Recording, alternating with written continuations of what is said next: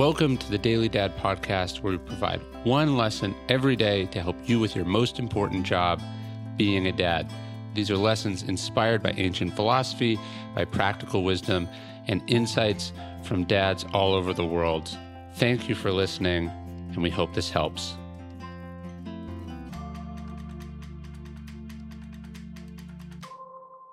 Here's how to tie your family together. You want them to listen. You want them to respect your rules. You want them to do what they're supposed to do, the things that will make them successful. So, how do you get them to do it? Well, for most dads, the answer is to default to the easiest and most primal form of leadership force.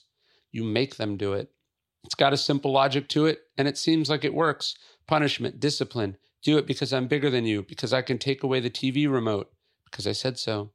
But perhaps you remember from your own childhood that this strategy falls apart over time, and in the end, it turns out to be counterproductive.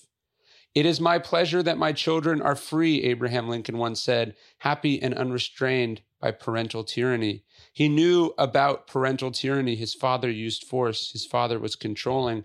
His father meant well, but had few tools at his disposal. It did not work, and his kids were not fond of him and wanted to get away as soon as they could. And that's not what you want, is it? No, you want your kids to really listen, to buy in. You want them to be around. You want them to come to you. You want a crowded table. Okay, then listen to Lincoln, for he said that love is the chain whereby to bind a child to its parent. Thanks for listening to the Daily Dad podcast. Please leave us a review, it helps. Tell your friends, share this with other dads. And of course, you can sign up for an email version of this podcast at dailydad.com.